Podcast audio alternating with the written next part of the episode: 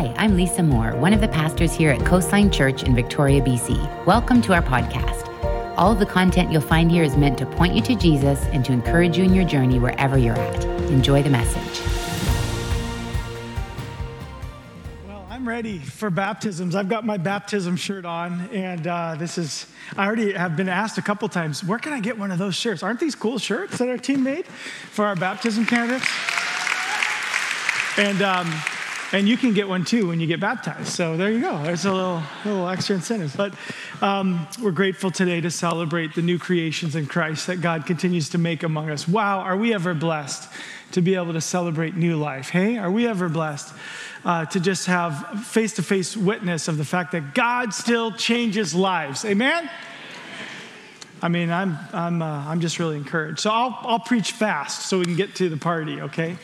Um, we're in a series. It's called The Father's Heart. Last week we heard a great message from Pastor Lukas about um, a famous verse, a famous uh, sort of foundational Christian verse from John 3, verse 16.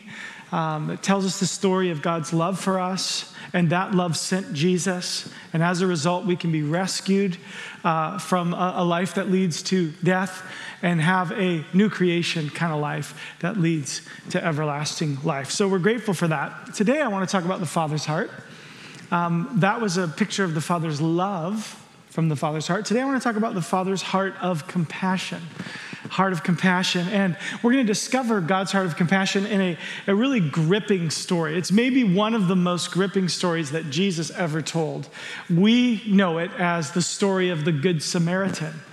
Um, but it was never called that by Jesus. He didn't call it the Good Samaritan. He just told a story about an unlikely hero, a Samaritan. And he told this story to a Jew. The Jews and Samaritan, they had bad blood between one another. And a Jew would never acknowledge that a Samaritan was doing something good. In fact, they would be much more comfortable with the Samaritans being the villain in the story, not the hero. And so Jesus speaks to a religious leader, an expert in the law, the Bible says. And he speaks to him a story to help us really understand the compassion in the heart of God. And so, whenever we look at stories like this, we'll see a surface level application, okay? And in the surface level application, we're to see how important it is for us to be people who care about others who get involved, who make a difference, who love people well, and help them in times of need. But on the deeper level, what we're to see is how God's heart of compassion worked in bringing us redemption through his son Jesus. And so, even as Jesus tells the story, he tells the story so that we can see the surface meaning. And if we look carefully, we'll see the deeper meaning as well. So, I'm really thrilled to share this story with you. We're going to start reading in Luke chapter 10, verse 25, and we'll set it up this way.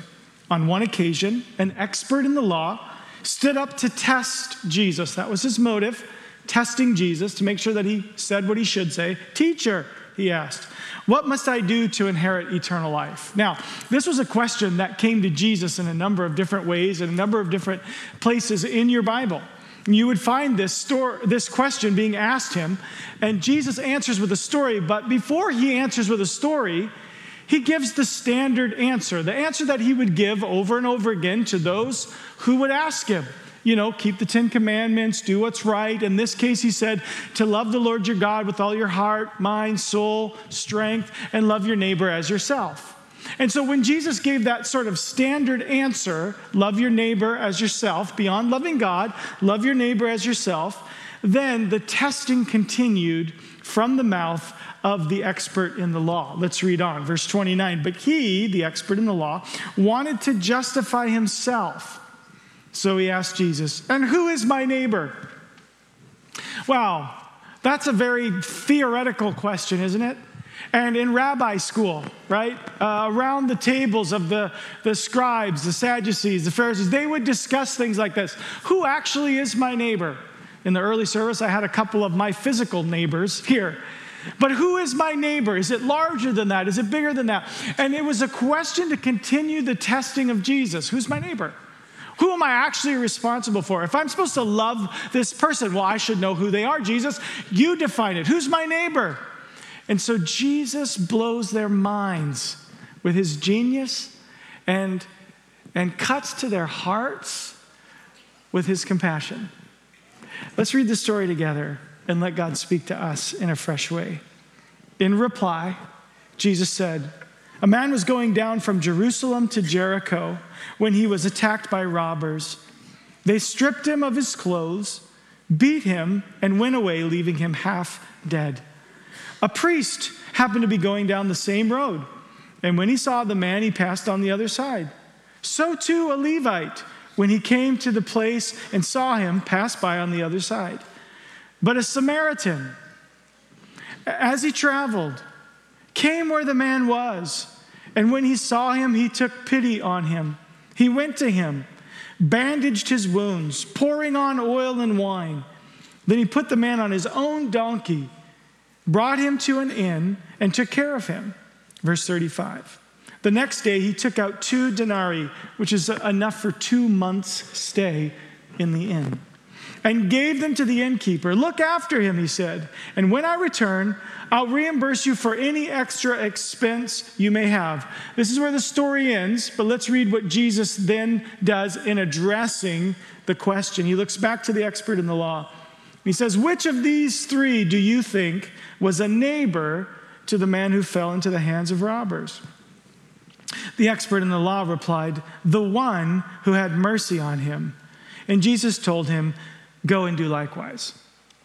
You know, uh, there's the, that, last, that last little bit, let's talk about it for just a second. One thing I find very interesting is that the expert in the law couldn't even bring himself to say the word Samaritan. He said, The one the one who showed mercy. That's how deep the animosity ran. And, and so Jesus really challenged their paradigm by making the Samaritan the hero in the story. But the command is very clear you go and do likewise. You move beyond just your good intentions into good action. You go and do likewise. And in this, we begin to see the Father's heart of compassion. Because the Father's heart says compassion is good, but it must lead to action. Compassion has to go somewhere, it must lead to action. So, in this story, we really meet three types of people on this ancient road. And, and in, in reality, these represent three types of people that we meet in our own lives. And may I, may I even say, at different times, we are these varied people on this story in this story the hurting, the hurtful, and the healer. The hurting, the hurtful, and the healer. And that's the way life goes. Let's look at it together for just a minute. Let me, let me take you to the idea of this one that was hurting. The hurting. Who is this man? Laying half dead on the road? The truth is, we have no idea. We don't know. He's nameless, He's faceless, he's colorless, he's raceless. There's no nationality, no language, no cultural um, understanding, no level of knowledge or ignorance, no, no, no indication of his age, young or old, rich or poor. We know very little about him. All we know is this that he was robbed and he was beaten and he was left for dead. And I think this was intentional. And the reason why I think that is because he was left nameless because he represents all of us. We can find ourselves in the story. And the truth is, no matter where your life is at this very moment, all of us have had hurt in our lives. At various times, we're the ones that are actually the hurt ones. We're the ones who have been damaged or bruised or neglected or taken advantage of. We're the ones. And it may not all be the same kind of hurt, but we've all experienced pain. Maybe even today, someone's facing financial pain. The pressure is on. The, the job isn't there. The finances aren't coming together for us. The interest rates are rising. It's pain.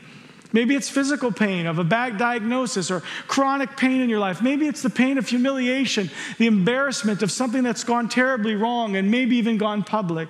Maybe it's the pain of loneliness, where we just feel as though we, we live our lives in isolation, and that is deeply painful. Maybe it's the pain of spiritual regret, decisions and choices that we have made that have left our faith shipwrecked. But you know, the truth is, sometimes our pain is because of what others have done. Because people have hurt us, wounded us, robbed from us, stolen from us. Sometimes it's just a matter of circumstance the wind, the rain, the, the weather, the pain. There's just, there's no one to blame, but it just is. But there's other times where we have to say, this pain is because of my choice. Sometimes our pain is a result of our own choices. And when we look at this story, there, there would be a case to be made that this one who was beaten and robbed had it coming. The road between Jerusalem and Jericho was notorious. It was a dangerous road that had hairpin turns. It had switchbacks and sharp descents, and, and there were remote mountains where bandits would wait, lying in wait for the helpless. Anyone who traveled this road would never do it at night and never do it alone. You would go in a caravan and you would hope for the best. So, did this man wander there in ignorance? Or was it in defiance of the danger? I don't know. I don't know. For whatever reason, we don't understand why he was there. But I do know how easy it is to look at someone else's circumstance and say, they had it coming. They deserved what they got. This is a result of their own choices. They've got no one to blame but themselves. And, and truly, when we stand back and see a situation that for us seems so clear that this is a result of their choice, it makes us feel better about not getting involved. But let me ask you a question. When it is your fault, when there is no one else to blame but yourself, does that make the pain easier or harder? I wonder if compassion begins to kick in for us when we think about how much more difficult it actually is when it's your fault. You know, if I am wounded or, or, pained or damaged because of something noble that I have done that was sacrificial on behalf of my country, on behalf of the vulnerable, on behalf of the needy, then even in my pain, there is something honorable to look at. But when it's just a series of terrible choices, and the only thing I have to go with my pain is regret, friends, I want you to know it's much worse. It's mu- much worse. And the Father's heart of compassion calls us, calls us to be the kind of people who say, you know what? I think God's heart of compassion is for the hurting, full stop. When people are hurting, God's heart is there. For some of us, we bleed internally. Our pain is unseen. For others, it's obvious to everyone. But regardless, let's remember this the Father's heart is a heart of compassion for the hurting. Now, let's take a minute. Let's talk about the hurtful the ones who cause the pain. Let's, let's take just a moment here. Talk about those who wound others. And I really think they can be put into two categories the ones who do the hurting, that is. There are those who hurt others actively. Now, let's talk about that for just a minute. Like the robbers, the ones who took advantage, thought firstly of themselves, and, and, and used the vulnerable for their own means, for their own benefit. When we look at that, we would say that's heartless, that's evil, that's wrong, and we would have a really difficult time seeing our reflection in their actions. But let me just challenge this for a moment as I've felt the Lord challenge me. That in truth, there are many times that we take advantage of one another. And it happens in a number of different scenarios. And uh, again, I, am not projecting anything upon anyone, but this I do know Business is notorious for taking advantage of the vulnerable. Hey, business is business, some would say, as they take advantage of the ignorance or of the vulnerability of someone else. Maybe that's a bit remote for you, but the truth is, we have a tendency through gossip to actively damage many people around us. We chew up others as though their circumstance or their story are our feast. And the truth is, we never feast alone. And so I think if we're careful, we might see that even in ourselves, we can be made guilty as being the ones who hurt actively. But enough about that. Let's look for a moment at those who hurt passively. Because I would say this is maybe the most dangerous and potentially the most relevant to each of us.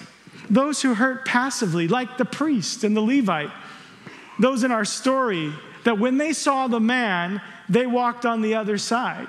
Their reaction actually was very similar to the robbers. The priest and the Levite thought of themselves first, just like the robbers. Maybe they were legitimately fearing for their own safety because often you could use a wounded man as bait to bring others close so that they too could be robbed and damaged. So I'll stay away. On the other side of things, maybe it's just about not wanting to get involved because it just is inconvenient to get involved. That's going to cost me a lot of time. And who's got time for that? It's like the guy you drive by who's um, uh, on the side of the road with a flat tire. Our hearts are so compassionate. We go, oh, that's too bad. right? Absolutely. It, it, it's true. It happens to us. It's, it's, it's part of life. I just can't get involved. I'm too busy. I can hear the priest and the Levite in their internal uh, dialogue. I'm not out here on this road for a walk. I don't have all day. I have appointments to meet. I'm helping people somewhere else. And if I stop and help this guy, I won't get to them. If I stop and help this guy, it could cost me all day. And if this guy who's half dead happens to die, now I'm unclean and can't go to the temple for a week. I'm just going to stay away because I love you, God. It's quite interesting how we can adjust the reality for our own circumstance.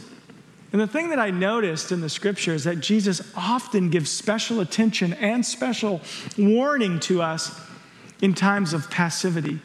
All the way back to the garden where Adam stood beside Eve as she ate of the fruit. Passivity has been present in our lives. Jesus talks about the one that didn't go work in the vineyard, about the one who didn't come to the banquet, about the one who simply hid his talent in the ground, and his rebuke was harsh. Why? Why was he so concerned about these kind of things? This is why. Because this is what spoils the potential of many. We simply say, I just don't. I didn't do anything. I didn't get involved. It was my favorite play at school when I was getting in trouble. I didn't do anything. I didn't do anything. And I got so good at it, I worked on my, I'm the youngest of four boys, I worked on my face. Have you ever seen that face, that face of great innocence? Because I didn't do anything? It kind of looks like this. I would do that all the time at home. And there's a sound effect that goes with it. It's like, oh, oh, oh. And you go, oh. And then you got, if you add this one, you really get, oh, oh. I simply didn't do anything. Many of us live of a, of a reverse model of the golden rule. You see, Jesus taught the golden rule in Matthew 7, verse 12. And he says, Do to others what you would have them do to you. It's active. And yet, the Father's heart of compassion calls us to an active love, not a passive hurt. But for many of us, we live an inverted, passive version of the golden rule that says this don't do to others what you don't want them to do to you. Do you see the challenge? You see the problem? For us, it's about I didn't do anything. But in this lesson, Jesus is teaching us that neglect leads to ruin. Uh, think about it. You want to ruin something? Just neglect it. That's all you have to do. Just don't do anything. You want a ruined yard? Just neglect it. You want a ruined child? Just neglect it. You want a ruined marriage? Just neglect it. You want a ruined health? Just neglect it. You want to ruin church? Just neglect it. Are you hearing me today? You see, neglect leads to ruin, and things will be ruined by simply doing nothing. And so Jesus hits this straight on, challenging us, us, to reconsider how we view this. You know, and I, I want to be compassionate because I know how it feels. Sometimes you're just tired, sometimes it's just too much. We can get to c- compassion fatigue, can't we? It's like my dog, my poor dog. He should be walked every day, but sometimes I'm tired. Any other confessions in here about neglected dogs? You know, the thing about my dog, though, is he has these huge eyes. And when I don't walk him, he sits at my feet like this. And those huge eyes bore into my soul. It hurts. I'm like, ow, stop looking at me like that. I literally have to put a shield up to block it. And then he moves. I'm just tired. I don't want to take you out. Sometimes we're tired, but one of the things that I've seen is sometimes we feel like we're off duty. It's like, oh no, I gave it the office, right? I, I, you know, when I'm at church, I'm, I'm here, I'm on duty. But if I see you in the grocery store, I'm off duty. and sometimes we feel like we're on duty Christians, and sometimes we feel like we're off duty Christians. And I think the Lord wants to challenge that in terms of how do we live that, consistent, that consistency in our lives. Uh, I just want to be compassionate because I understand there are times where we need a break. Sometimes we can't, but other times it's not about whether we can or can't. Sometimes we just need a fresh example of the Father's heart of compassion for the world and let it fuel our efforts. And then we get to this third type of person in the story the healer the one who did something. In our story, this is the Samaritan, and he reveals the healing heart of God. I want to reread the little portion that has the Samaritan in it with you. It's from Luke 10. We're going to read 34 and 35. I just want you to once again see imagine being in the crowd, imagine seeing the expert in the law who had this real disdain for the Samaritans. All of them did. And Jesus speaking about him with, with such heroic um, actions as this. He went to him and bandaged his wounds, pouring on oil and wine. Then put the man on his own donkey and brought him to an inn and took care of him. The next day, he took out two months of stay and gave it to the innkeeper. Look after him. And when I return, I'll reimburse you for any extra expense you may have. I'll reimburse you. Not him. When he gets better, he can pay you. I'll pay. I'll pay whatever's left. This is compassion in action. This is truly good. His goodness wasn't passive, his goodness was active. When he saw this man, he had the exact opposite response of the others, didn't he? The others thought of themselves first, and as a result, they robbed, they beat, and they neglected. But the Samaritan, thought first of the man and didn't think of himself at all, was completely inconvenienced.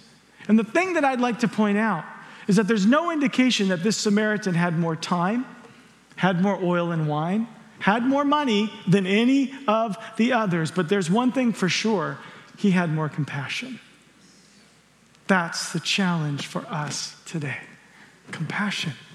It's present in the Father's heart. Let it be present in us as well. And maybe your view of God has been tainted, has been shaped somehow by being taken advantage or, or, or those who thought of themselves. But I want you to know this for sure that Jesus used this story to make it crystal clear that abuse and neglect does not represent the heart of God the Father. Compassion does.